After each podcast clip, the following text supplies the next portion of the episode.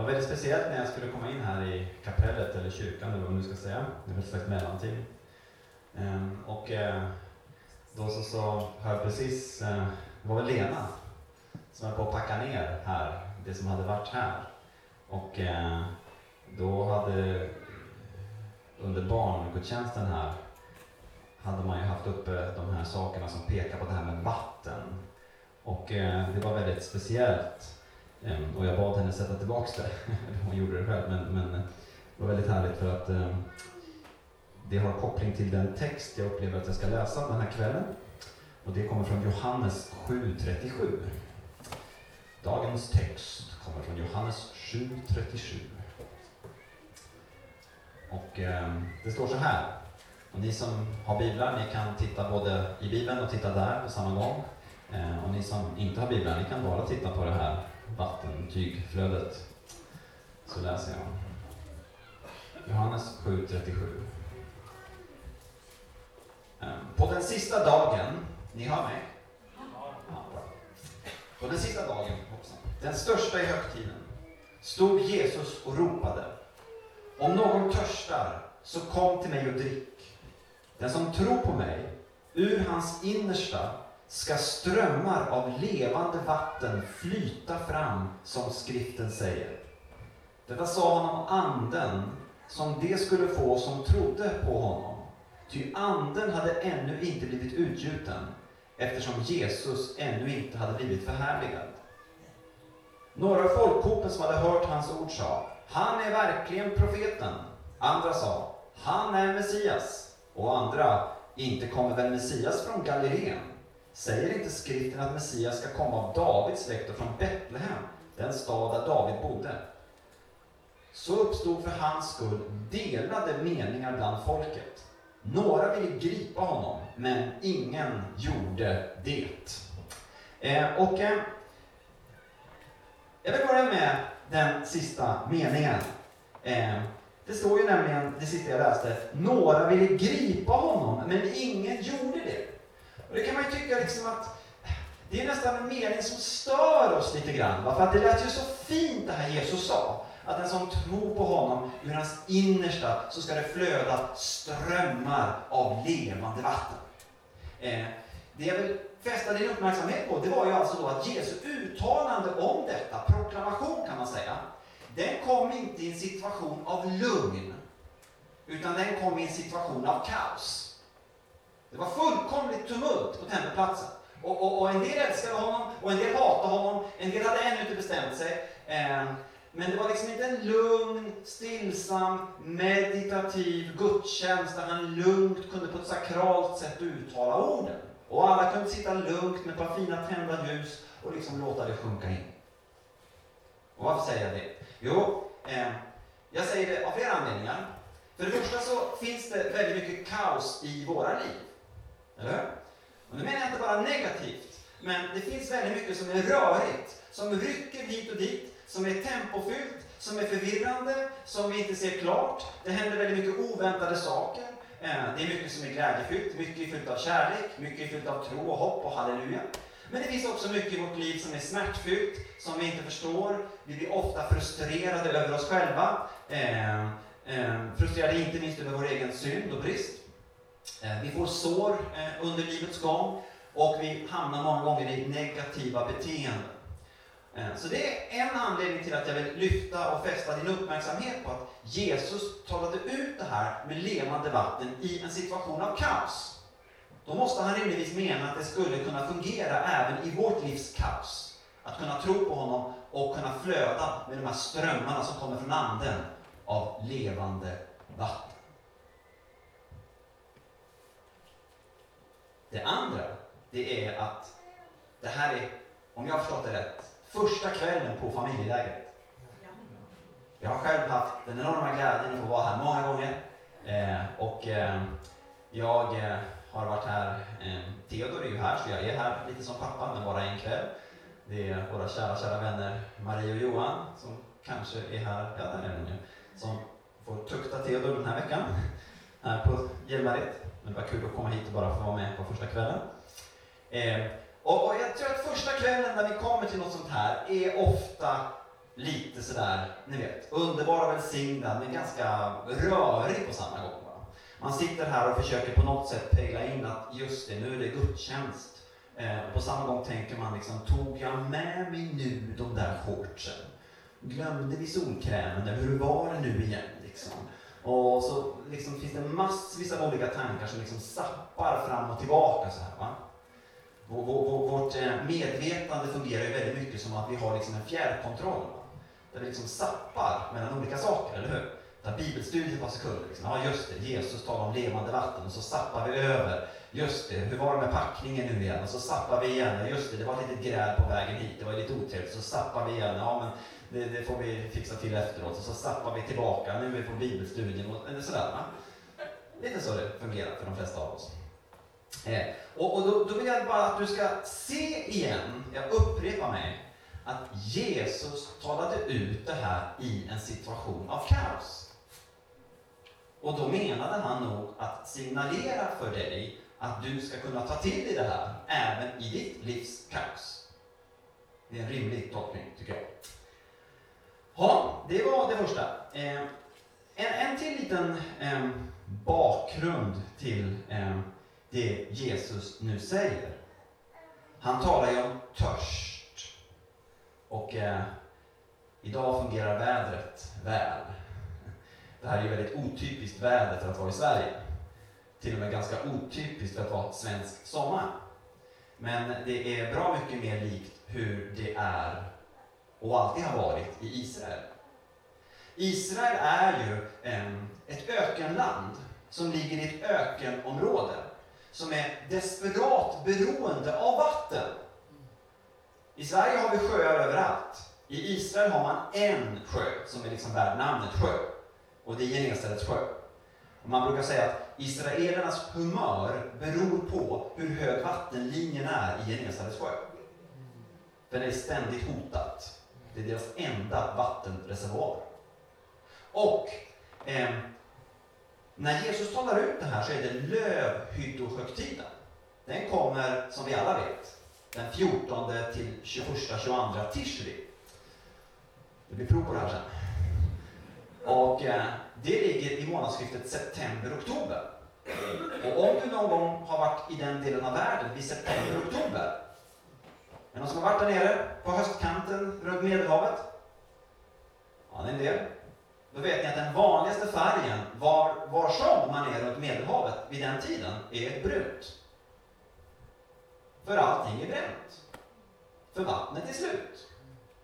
Så hela landet ropar törst. Bönen är en bön man absolut inte ber i Göteborg i december. Och det är Herre, sänd ditt regn. Det är bönen. Så i ett land av törst så har man lövhyddohögtiden. Och så står det här om den sista och största dagen i högtiden, den festligaste.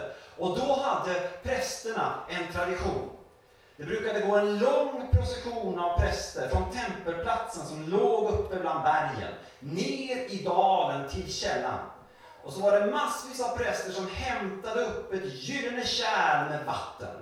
Och så gick de upp i procession och dans med det här vattnet upp till altaret, det som var utanför templet. Och inför hundratusentals människor. Josefus historieskrivare menar att det var miljoner, men, men, men kommentatorer tror att han överdriver nog lite. Så låt oss säga hundratusentals, så är vi på säker mark. Inför hundratusentals människor från hela världen som har dragit upp dit. Det här var ju en av de tre vallfartshögtiderna. Inför alla så häller prästerna detta vatten och låter det flöda över altaret. I denna törstens tid, precis då man börjar be till Gud, sänd ditt första regn. Och så citerade man en speciell bibeltext. Och det var inte vilken bibeltext som helst, utan man citerade Jesaja kapitel 12 och Jesaja kapitel 12, eh, från vers 1, går så här. Jesaja 12 från vers 1. Det låter så här. Tänk nu, ser ni framför er prästerna? Hundratusentals människor. triumfen på den mest glädjefyllda av alla högtider i Israel. Och så sjöng man och dansade. Jesaja 12 från vers 1. Och där står det så här. På den dagen ska du säga, jag tackar dig Herre, du var vred på mig, men din vrede har upphört och du tröstar mig. Se, Gud är min frälsning. Jag är trygg och fruktar inte. Ty Herren, Herren är min starkhet och min lovsång. Han har blivit min frälsning. Med fröjd ska ni ösa vatten ur frälsningens källor. Och precis när de ropade det här så ropade de på hebreiska Jeshua. Och vad är Jeshua? Jo, det är ju inte bara frälsning som begrepp, det är ett namn. Det är namnet Jesus. Så precis när de öser vattnet över altaret så ropar prästerna namnet Jesus. Hela landet är fyllt av törst. Alla ber till Gud om vattnet på den festligaste och största dagen i högtiden. Och då ställer sig Jesus i Johannes 7.37. Och jag tänker för mitt inre öga att det är precis exakt när de har hällt vattnet över altaret som Jesus ställer sig. Och lägg märke vad det står om honom. Vers 37. Det står Stod Jesus och ropade. Är kraxen på, på grekiska.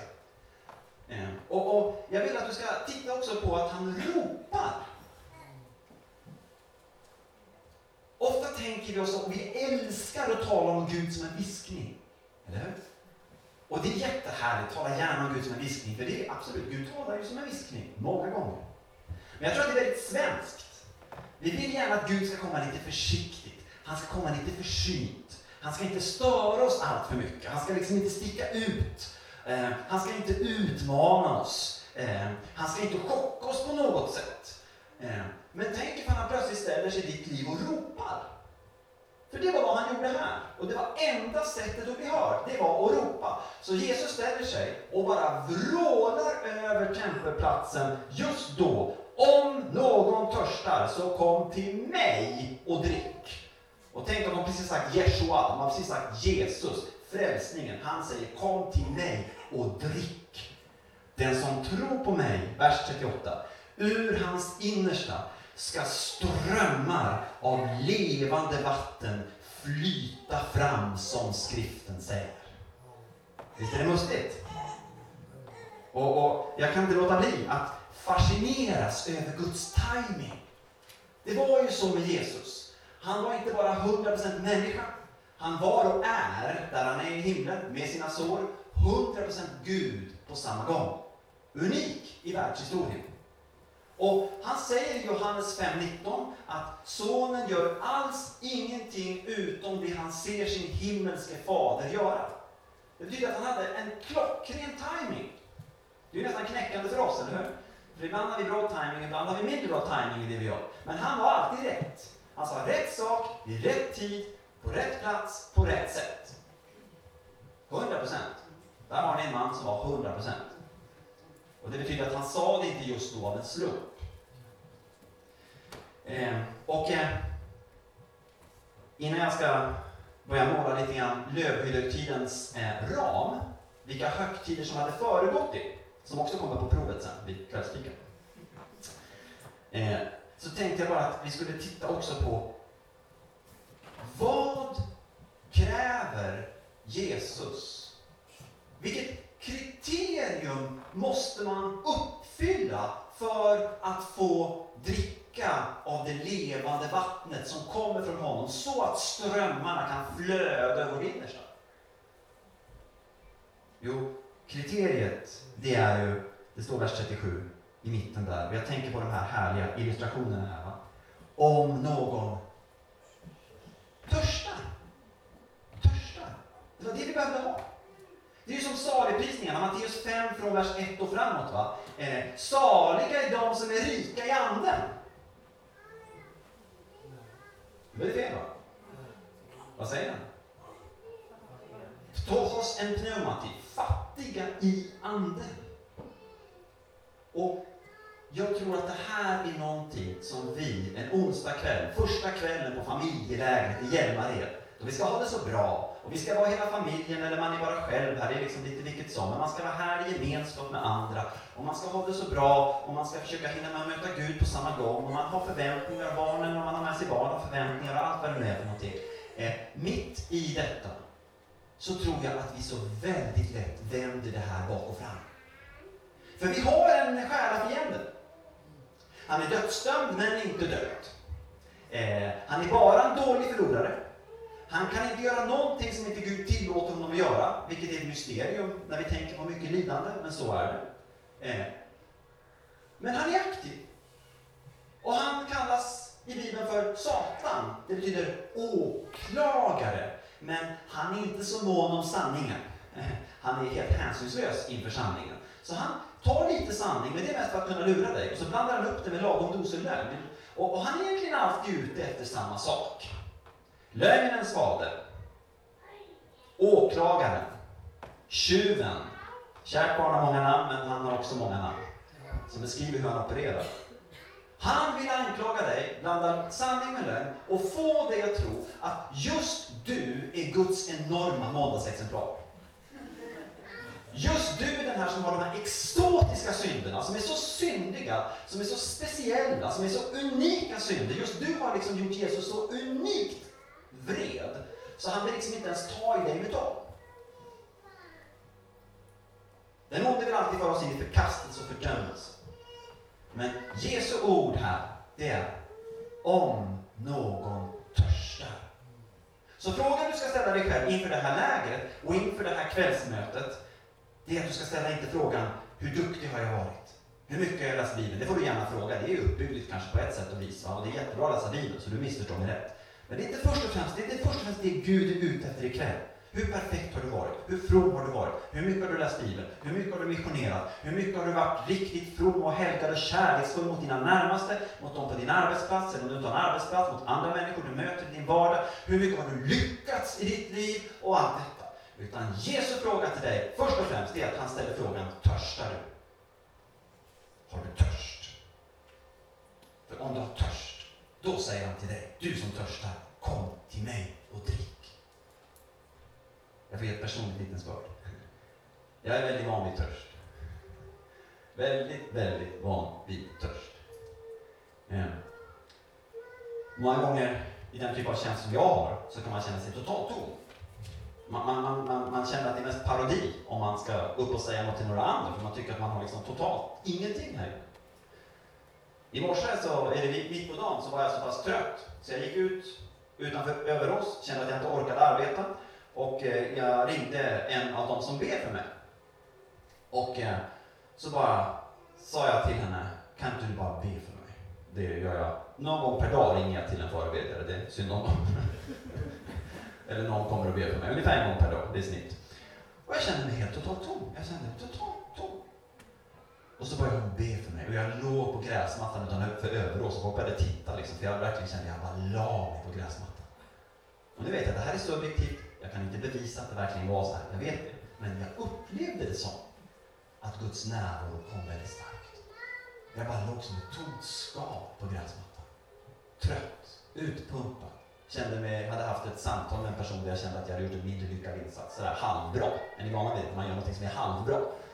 Det gillar man ju inte, men ofta blir det så. Det blir liksom en sån här, ja det var halvbra. Så bara låg jag där så kände jag hur Guds närvaro kom och fyllde mig. Om någon törst så kom till mig och drick. Nu ska jag säga en sak jag hade tänkt säga senare, men jag säger det nu så glömmer jag inte det. Eh, visst är det varmt här inne? Underbart, eller hur? Vi får se om vi storknar. Kan vi ta en paus? Känner jag blir svettig, det brukar inte bli när jag pratar. Det är varmt. Eh, jo, en sak, jag bara slänga med en liten sån här puck.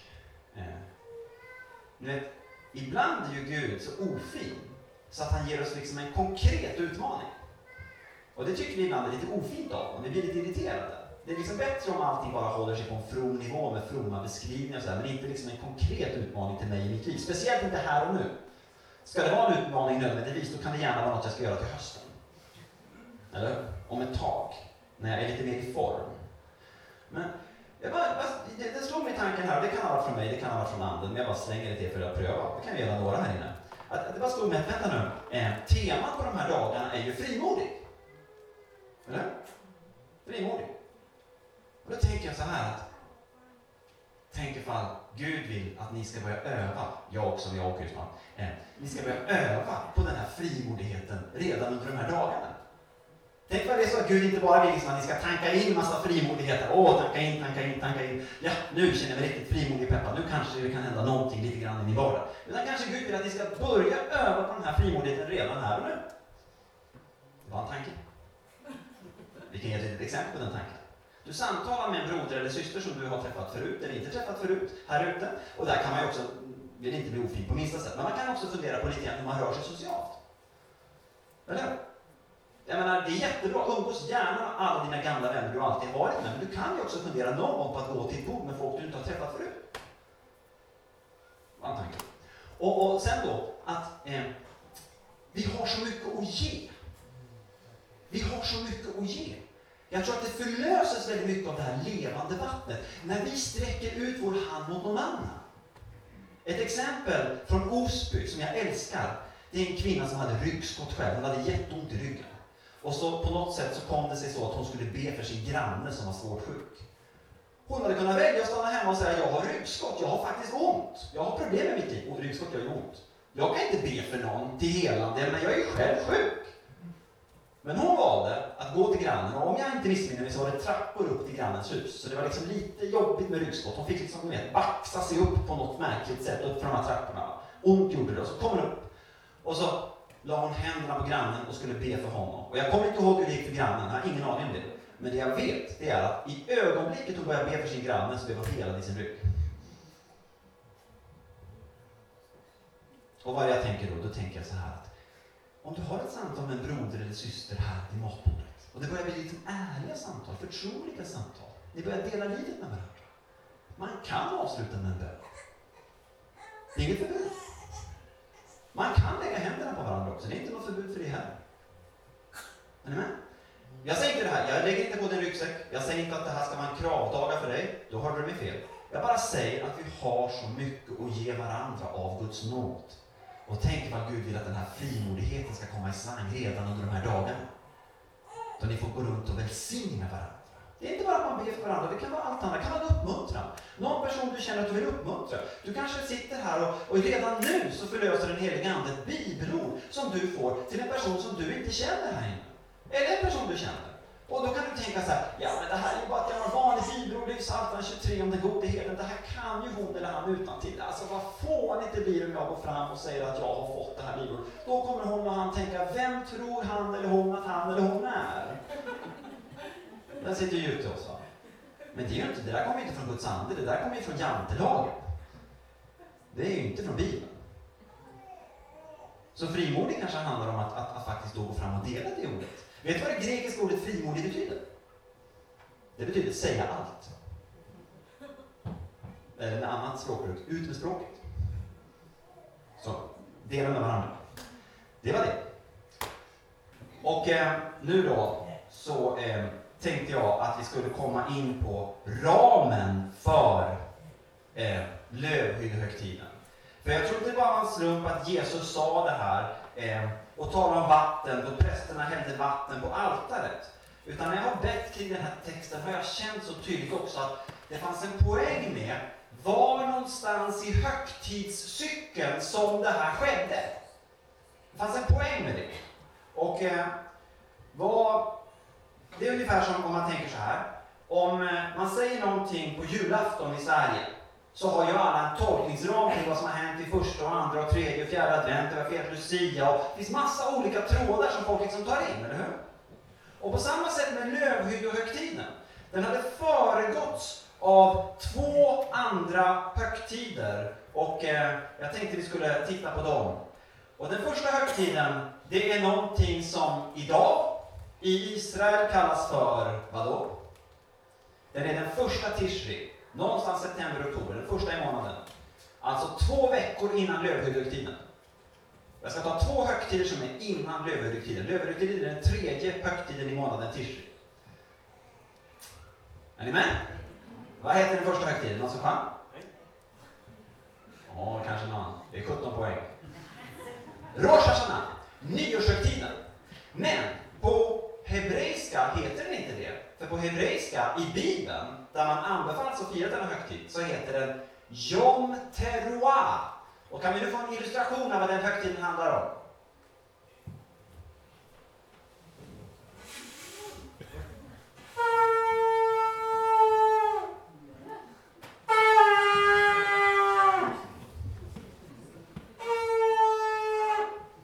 Underbart, tack så mycket.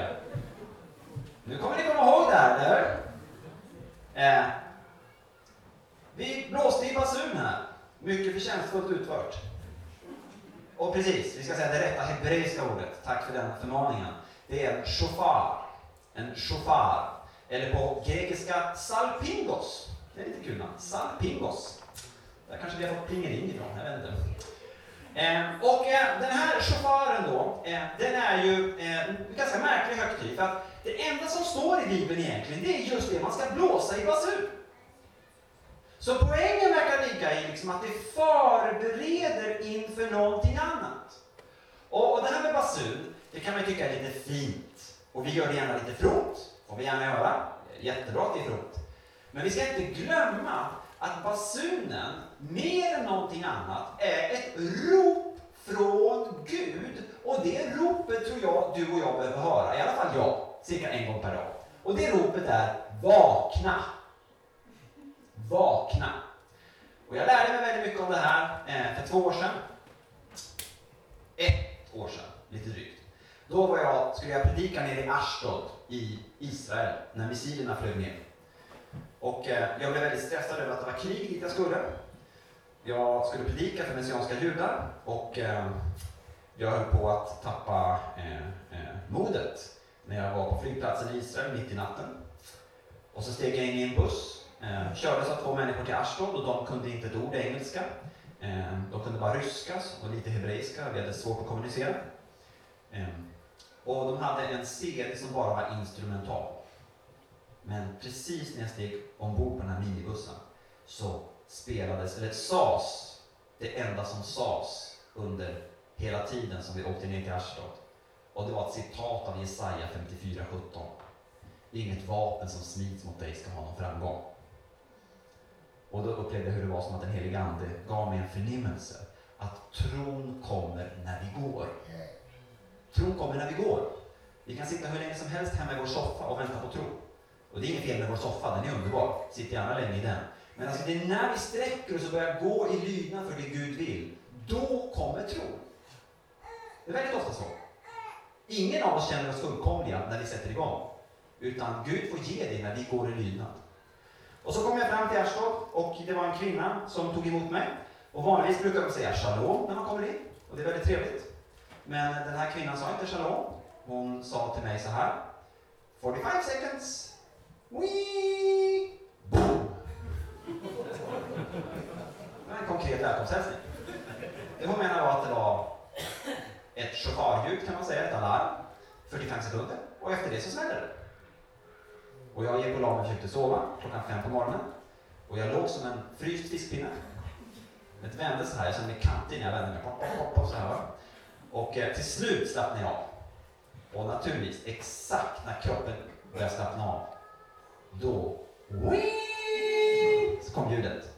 Och jag sprang ut i vardagsrummet, började rycka i dörren för att komma ut i trapphuset. Och eh, min värdinna som var mycket kort kom ut, och eh, jämfört med mig i alla fall, eh, kom ut och eh, började öppna med nyckeln. Hon var lite nervös och hade svårt att få upp den och jag visste att snart slutar larmet, då kan missilen landa i vår lägenhet. Det är dumt, bättre att vara i trapphuset. Eh, och så lyckades hon precis öppna när alarmet hade tagit slut. Och utanför stod hela befolkningen för hyreshuset. För det var tydligen där man skulle samlas. Och så såg hon att jag hade bara kalsonger på mig. Och det identifierade hon som ett problem. Så då sprang hon in i sovrummet och så hämtade hon sin egen lilla korta rosa morgonrock.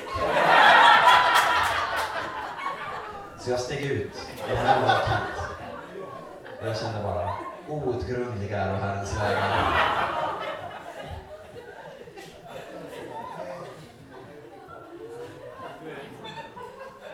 Ja, sen slog missilen igen, men det var en bit bort så det var ingen fara. Så gick vi in igen och sen så, så eh, fick vi gå ut till trapphuset igen för då hördes missilen igen. Och nu slog eh, den här missilen ner 500 meter från oss, sa de efteråt. 500 meter, 500. Och vi fick se vad de hade slagit ner också. Det var en krater i gatan. Och då, då, då vibrerade huset ner, när den small ner. Så. Eh, så där lärde jag mig lite grann om det här med basun. Eller hur? Att basun är liksom inte bara ett mysljud, utan basun är faktiskt när Gud försöker säga vakna. Och, och basunen hade eh, två syften på Jesu tid. Det var att samla till, att samla till eh, gudstjänst, att möta Gud och eller krig. Och eh, jag bara kände att jag skulle läsa en text där en man får eh, möta Gud. En text som jag är väldigt berörd av, ofta. Och det är Jesaja 6 från vers 1. Det står så här. I det år då kung Ussia dog, Jesaja 6 från vers 1, såg jag Herren sitta på en hög upphöjd tron och släpet på hans mantel uppfyllde templet. Serafer stod ovanför honom, var och en hade sex vingar. Med två täckte de sina ansikten, med två täckte de sina fötter och med två flög de. Och den ene ropade till den andre. Helig, helig, helig är Herren Sebaot. Hela jorden är full av hans härlighet. Rösten från den som ropade vid dörrposten av tröskeln att skaka och huset blev uppfyllt av rök. Då sa jag, ve mig, jag förgås. Ty jag är en man med orena läppar och jag bor bland ett folk med orena läppar och mina ögon har sett konungen, Herren Sebaot. Kan ni tänka själva Jesaja på väg till templet en vanlig dag? Han kommer upp dit och så plötsligt får han se ett ljus starkare än någonting han någonsin har sett. Och så slås dörrarna upp. Och innan han förstår vad som händer så märker han att han ser den evige, den allsmäktige, den helige, den treenige Guden.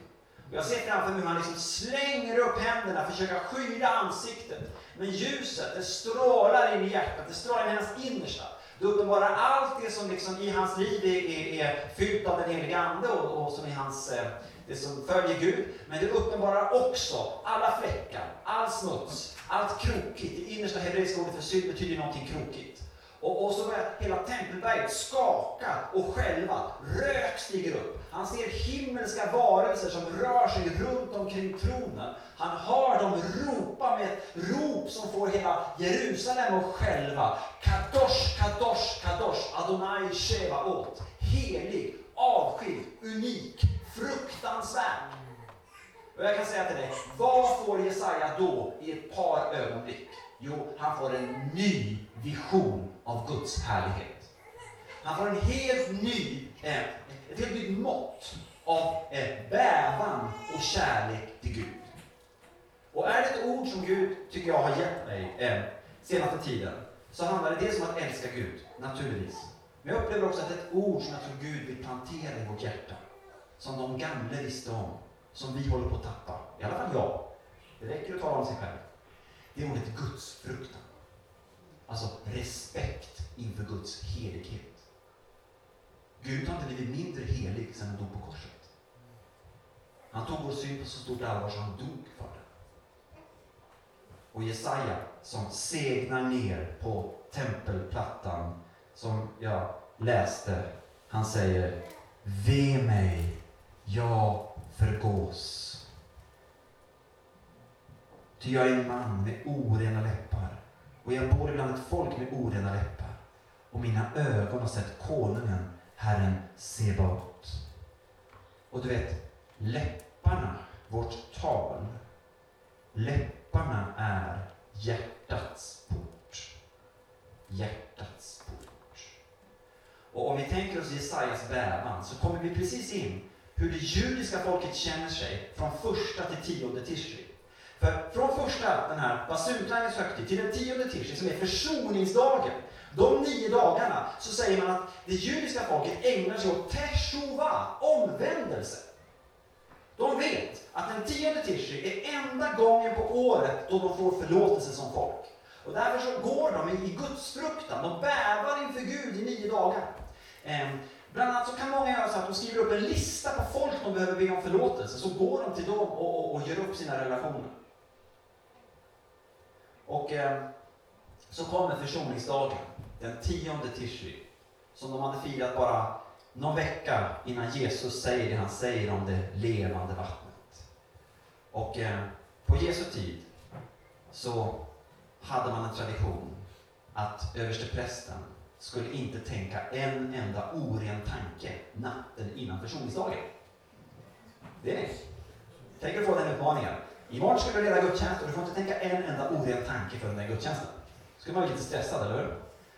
Och de hade ett praktiskt system. De tänkte så här, översteprästen får inte somna, för då tänker han något orent. Då kanske han drömmer något orent. Och därför hade de en tjänare på varje sida med översteprästen. Och sen, så fort översteprästen började nicka till, så fick en av tjänarna gå fram igen med en örfil. För att hålla honom vaken. Och så kommer morgonen på försoningsdagen. Han tar av sig alla sina översteprästerliga kläder. Enda gången på året så går översteprästen bara i en enkel vit linneklädnad. Så går han in med rökelse. Enda gången på året in till det allra heligaste. Ni vet det där allra längst in i templet. Kommer ni ihåg? Det som var dolt av förlåten. Enda gången på året. Och så går han ut igen. Och sen offrar han en bock för sin egen synd och sin familjs synd. För man visste att översteprästen bär på synd som alla andra. Så han måste vara förlåten. Han måste vara syndfri innan han kan offra för folkets synd.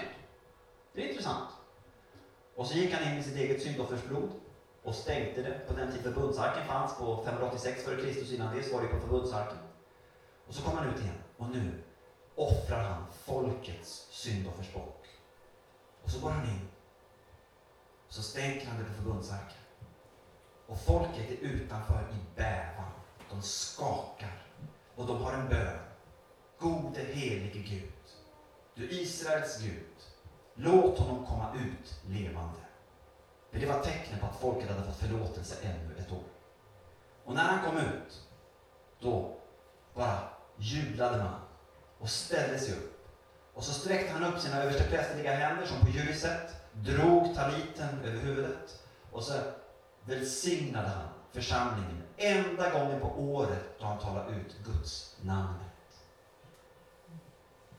Och eh, jag har en god vän, en sekulariserad judinna i, tel, eh, i Haifa. Eh, väldigt intelligent kvinna, leder stora eh, företag som bygger skyskrapor åt IT-företag. Det verkar rätt avancerat. Och, och, och, hon säger att hon inte tror på Gud. Och så sa hon så här till mig en gång, Hans, det finns bara en gång på året då jag går i synagogan. Hon är väldigt, väldigt irriterad på de religiösa judarna. Och det är delvis rättvist och delvis orättvist. Men, men hon är irriterad på dem. Så säger hon så här, det finns en gång på året jag går i synagogan. Och då undrar man, när är det?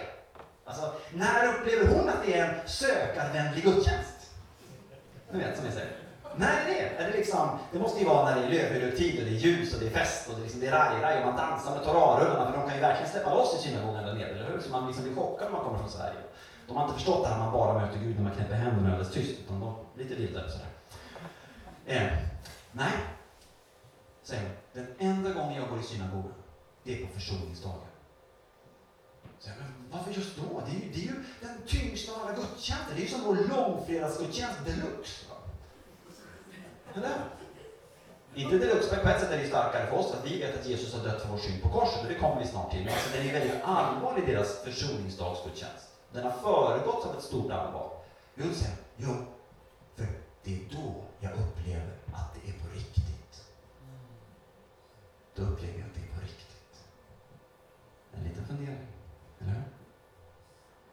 Och så gör vi nu steget till oss. Tänk, mina vänner. Tänk att vi där en gång per år bäva utanför templet och be till Gud att vår överste präst som själv är en syndare och nyss har blivit förlåten ska komma levande ut. Utan vi har fått budskapet som vi läser om. Till exempel i Hebreerbrevet kapitel 4. Och det är budskap till dig i din törst. Det står så här. Hebreerbrevet 4 från vers 14. Står så här. Då vi nu har en stor överstepräst, Jesus, Guds son, som har stigit upp genom himlarna, så låt oss hålla fast vid vår bekännelse. Ty vi har inte en överste präst som ej kan ha medlidande med våra svagheter, utan en som blev frestad i allt, liksom vi, men utan synd. Låt oss därför frimodigt gå fram till nådens tron för att få barmhärtighet och finna nåd till hjälp i rätt tid. Ikväll är vi inte nådens tro, Inte domens tro, inte kravets tro, utan nådens tro. Och eh, jag blev så gripen när jag la märke till en sak som en kommentator visade mig. Ni vet när Jesus spikades fast på korset, så bad han ju en bön. Far, förlåt dem, de vet inte vad de gör. Kommer du ihåg den? Det intressanta är att han sa det i en grekisk presens. Och då klarar allt, eller hur? Det innebär pågående aktivitet. Det innebär alltså att han, han slutade aldrig säga det. Utan han sa det under alla sex timmar han hängde på korset. Sen sa han vissa andra saker också, det vet vi. Han sa sju ord på korset, säger vi. Men när han inte sa någonting annat och när han bara orkade, så, så tror jag att det var så att när han hängde på korset och dog kvävningsdöden liksom långsamt sjönk ner mer och mer, så någonting rörde sig över hans läppar hela vägen till dess han sa, min Gud, min Gud, varför har du övergivit mig? Och det är fullbordat. Och det han sa gång på gång, det var att han sa, Fader förlåt dem, de vet inte vad de gör. Fader förlåt dem, de vet inte vad de gör. Fader förlåt dem, de vet inte vad de gör. Fader förlåt dem, de vet inte vad de gör. Tänk att han betalade priset för din synd 2000 år innan du föddes. Så betalade han hela priset för din synd. Vilket innebär att du får förlåtelse bara av nåd. Det handlar inte om att se på dig, hur duktig du har varit. Det handlar om att se på honom, vad han har gjort för dig. Rättfärdighet genom tro av nåd allena. Detta är djävulens hatbudskap nummer ett. För han vet att får du tag på det där, då kan han aldrig lura dig med att du är åtskild från Gud. För då kan du av nåd be den helige Ande att komma till dig varje gång. Och en liten, liten bara eh, eh, koppling till det. Är du vaken? Ja. Okej. Okay. Orkar ni lite till? Ja. Det är varmt, jag vet det. Kanske kan vi sjunga en sång till om en liten stund, Karl? Är du? Eh, och vi ska inte hålla på så länge, vi ska hålla tidsramarna. Vad är klockan nu? Fem och halv nio. Ja, men då kör vi på en liten stund till. Så sjunger vi en sång snart. Och så tar vi en liten avslutning. Är det okej? Okay? Tänk då på det här med vatten. Det bara slog mig. Eh, Jesus talar ju om det här med att det ska flyta strömmar av levande vatten ur vårt innersta.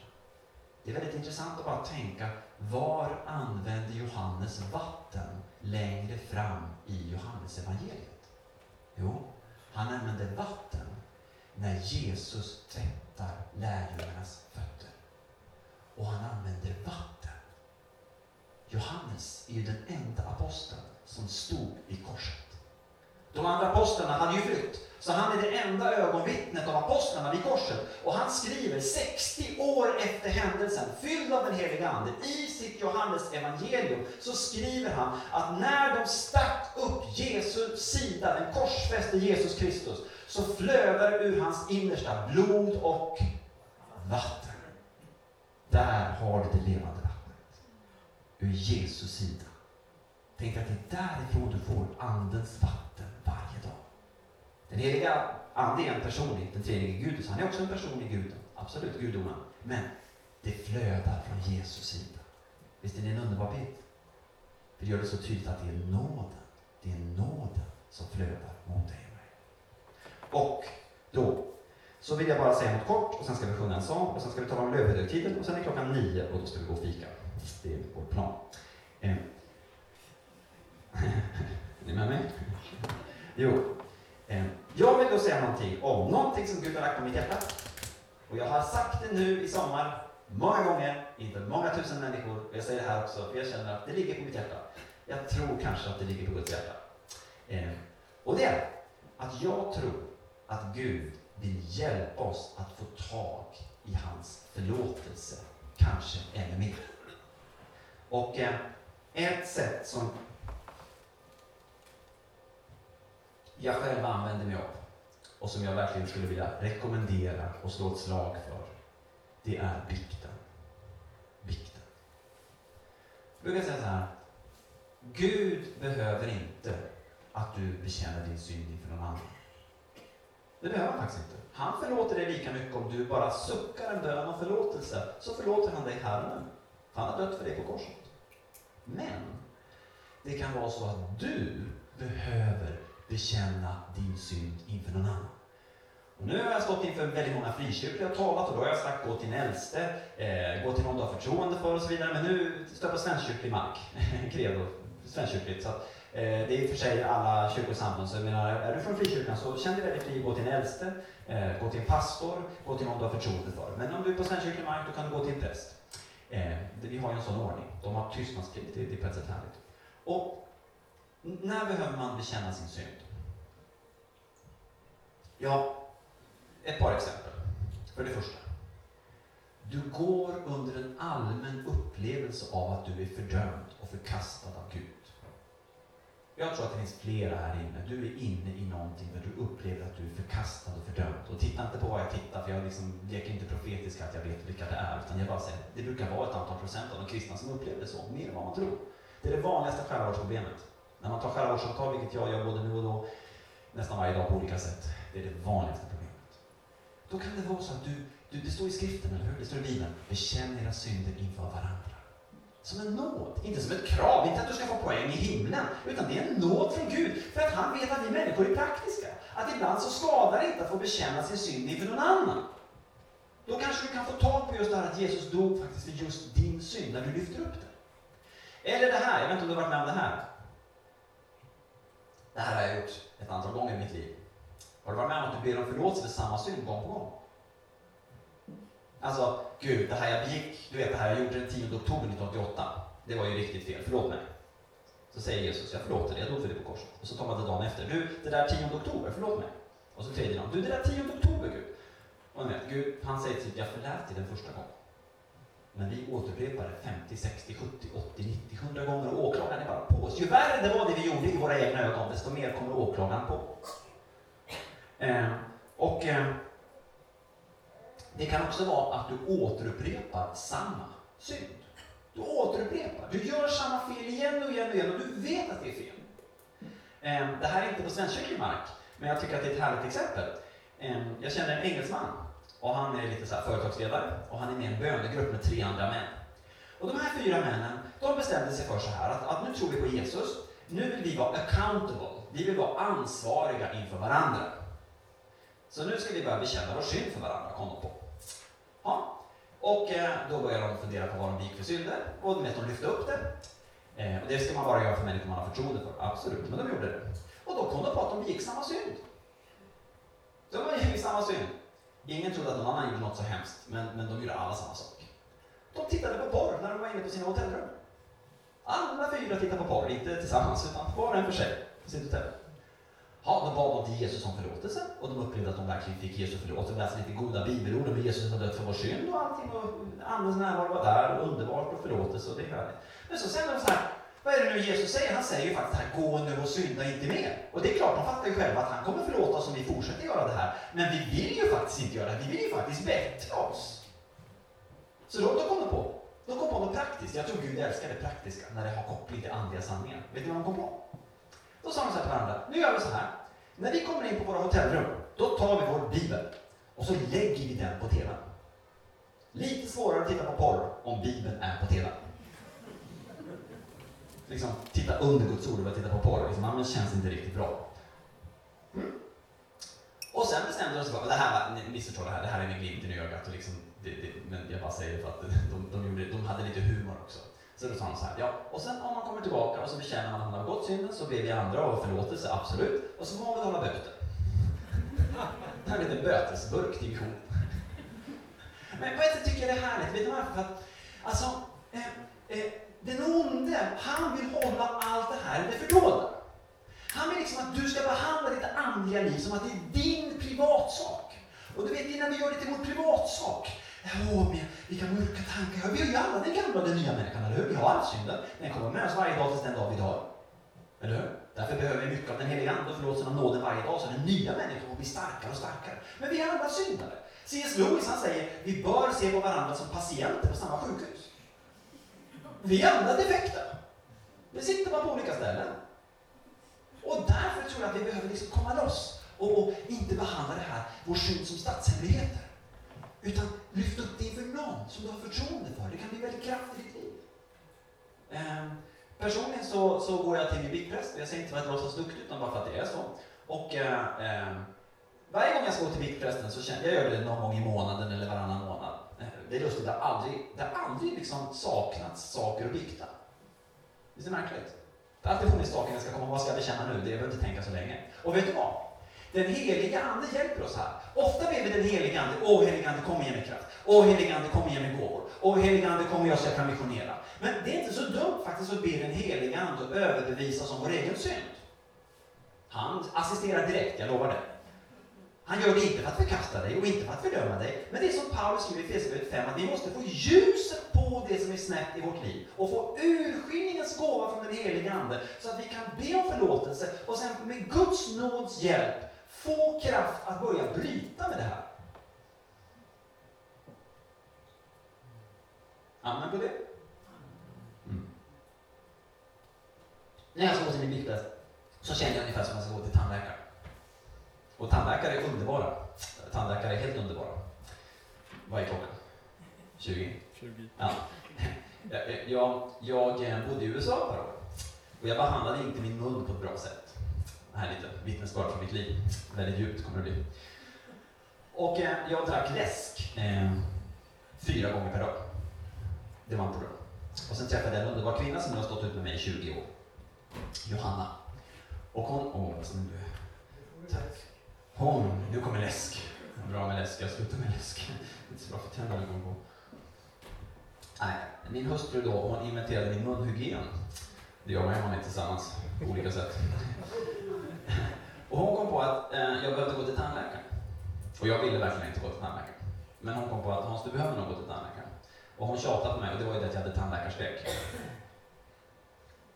Jag är hypokondrisk, jag uppfinner en ny dödlig sjukdom som jag har varje dag. Och så har jag tandläkarskräck, fast den har gått ner nu.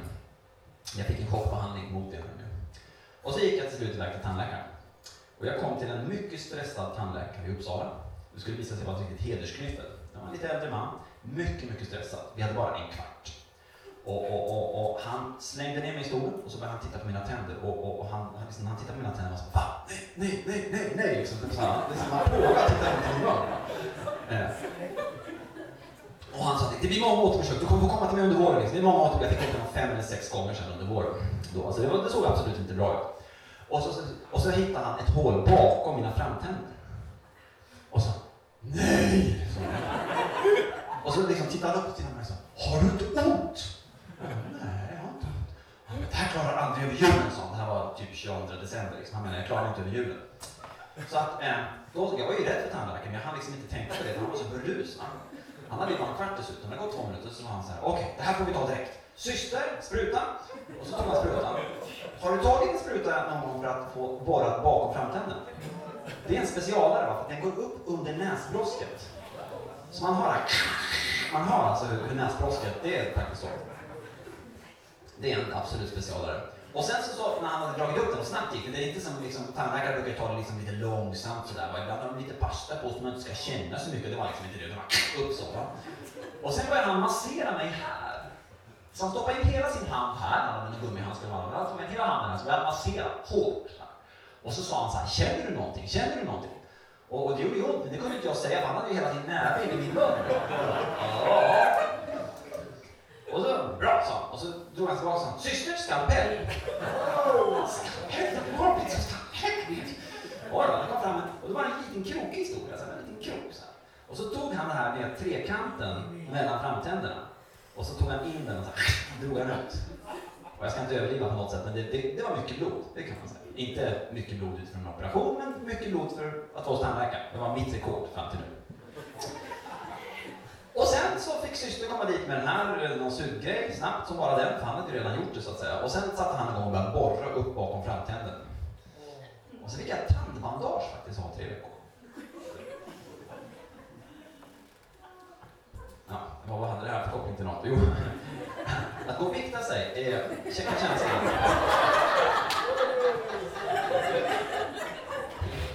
Nej, det är inte så farligt alls så kan man känna lite grann att det känns inte alltid bara så här kanon, kanon. Nu ska jag liksom fläka ut mitt innersta inför någon. Men mitt, mitt råd är liksom, börja med en präst, eller en pastor, en äldste, eller en kristen broder eller syster du har förtroende för. Och bara, bara försök dela lite grann av det som brister i ditt liv, inte bara det som går bra. Och när jag bekänner min synd då, för två gånger sedan jag viktade mig, så bekände jag min synd, det brukar man göra. Och så ger han mig lite råd och tips, för det har han ju tillgång till. Han har tillgång till mycket. Jag är accountable för honom, så han får ge mig lite råd och tips, absolut. Eh, och sen la han händerna på mig och bad för mig. Och så bad han och så sa han så här, och nu ber jag att den heliga Ande ska komma genom, genom, genom. Och jag upplevde hur det var som att Guds nåd bara kom genom mig. Och alltid när jag går ut från viktprästen så är jag glad som tre spelmän. Jag känner liksom att nåden har sköljt igenom. Den har sköljt igenom. Och därför skulle jag verkligen vilja unna dig att komma över det här motståndet. För din skull. För att nåden ska komma djupt i ditt liv. Kom över det här motståndet. Ta tag i en präst eller en pastor eller en äldste och bara säg, bara, och nu gör vi det. Nu bekänner vi synd. Nu, nu! Och så bara tar du ut det. För det är den hatar när det här kommer fram i ljuset. Och då kommer du märka att Guds nåd är så stark för dig. Och du kommer märka att den helige Ande vill hjälpa dig. Och du kommer få ett djupare perspektiv på Guds kärlek och ömhet. Och, och för många så ökar det den andliga vitaliteten. Bara nåd. Och Jesus visste då, jag tror vi tar sången på slutet för jag drar lite över på tiden här. Jesus visste att eh, han, försoningsdagen, det hade människor varit med om. Och så till slut så säger han då just detta. Om någon törstar, så kom till mig och drick. Och vi har pratat om just det här med vattenhögtiden, hur vattnet flödade. Och eh, ni vet, lövhöjdhögtiden, den har väldigt mycket med himlen att göra. Den har väldigt mycket med himlen att göra. För på lövhöjdhögtiden så befaller Guds ord att man ska bygga hyddor.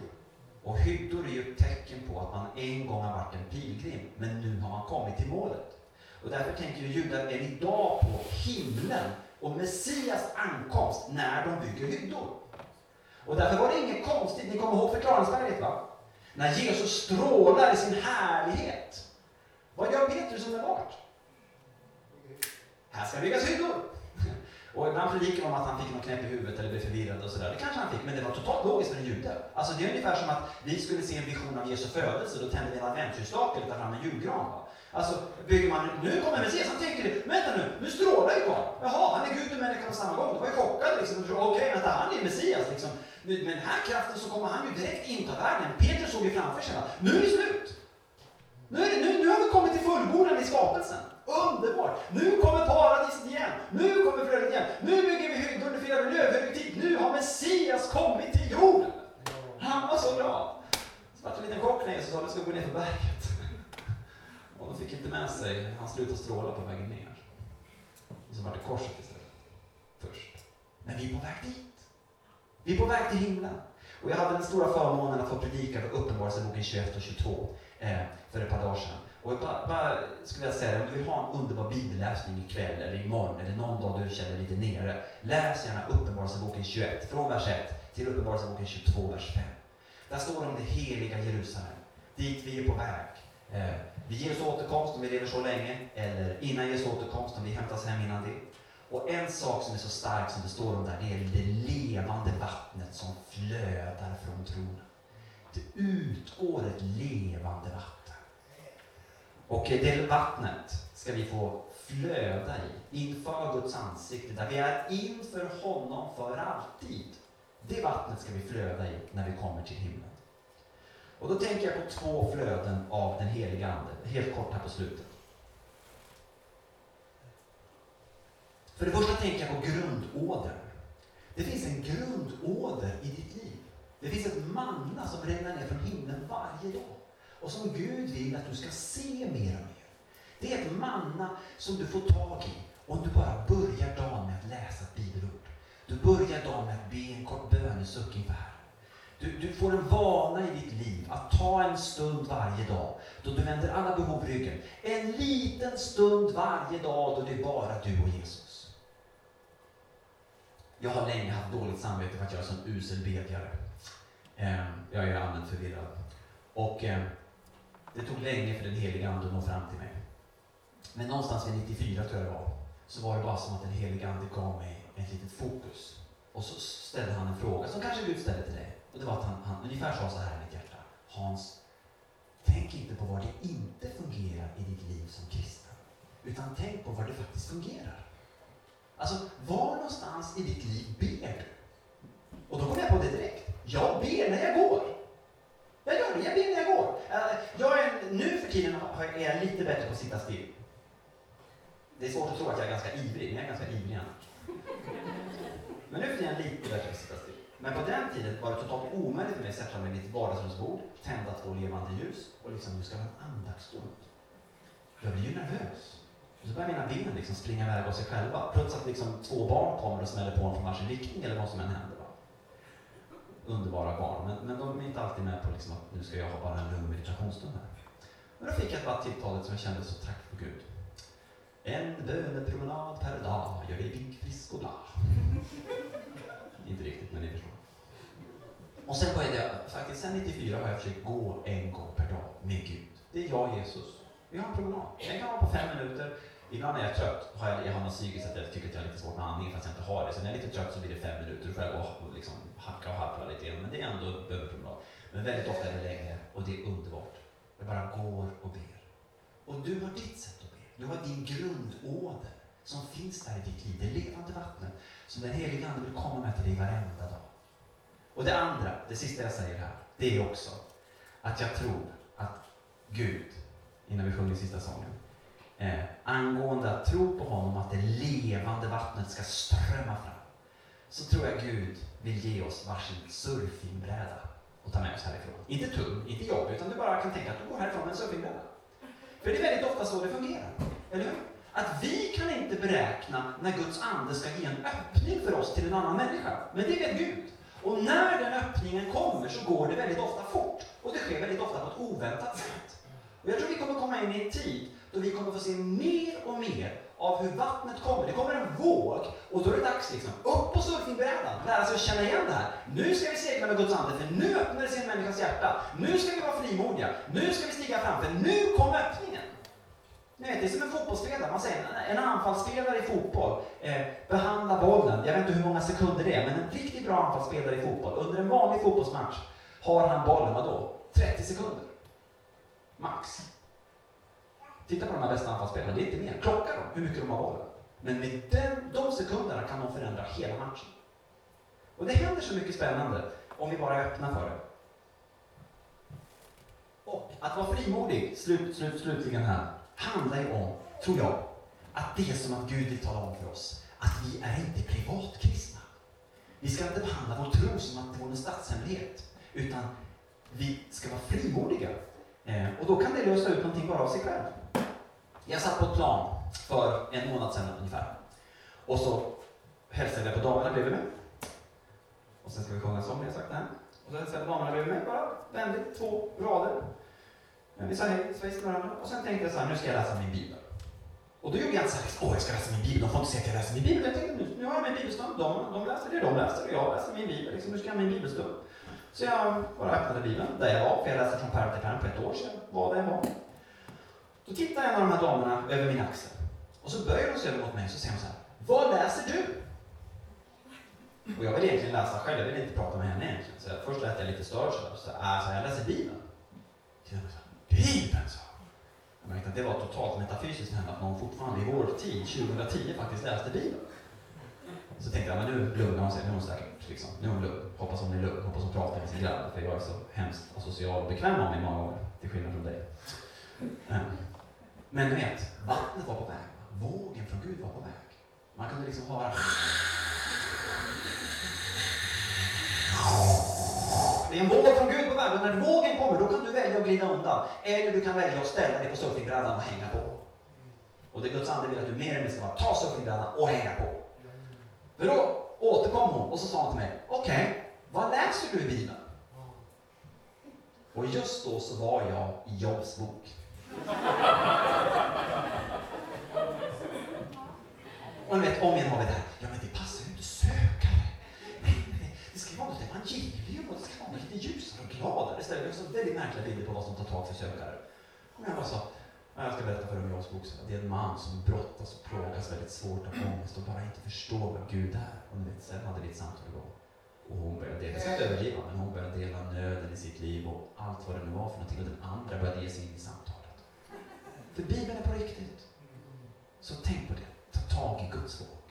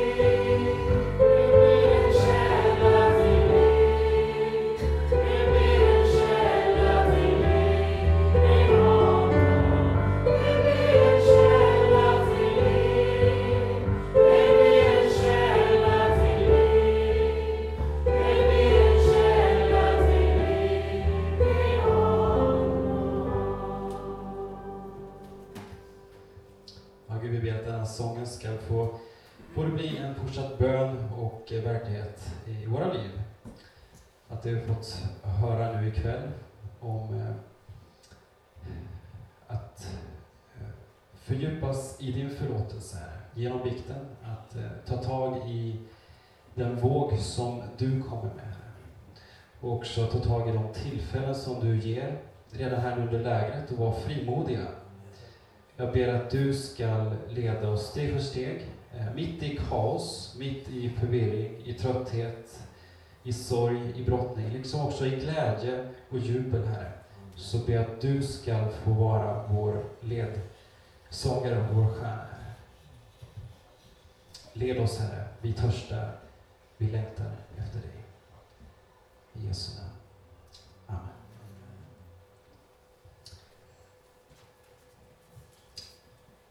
Jättetack Hans för det du ville dela från Guds hjärta, från ditt hjärta, det som Gud har lagt i ditt hjärta. Och för att du var med oss i gemenskapen här ikväll på lägret. Det känns eh, som en stor förmån. Och vi vill ge ett, eh, eh en liten present. Det dinglar här. Jag vet inte om du ser vad det kan vara, men det är faktiskt en get. Det är ingen symbolisk koppling till dig Hans, eh, utan det är bara så att det är en gåva till ett hjälpprojekt, ett getuppfödningsprojekt i Mosambik. Eh, där getter är en eh, viktig del att klara livhanken. Man får upp några getter och så kan man få lite mjölk och sälja det vidare. Så det är en kort, eh, en liten gåva. Tack så mycket. Kan vi inte ge Hans en applåd?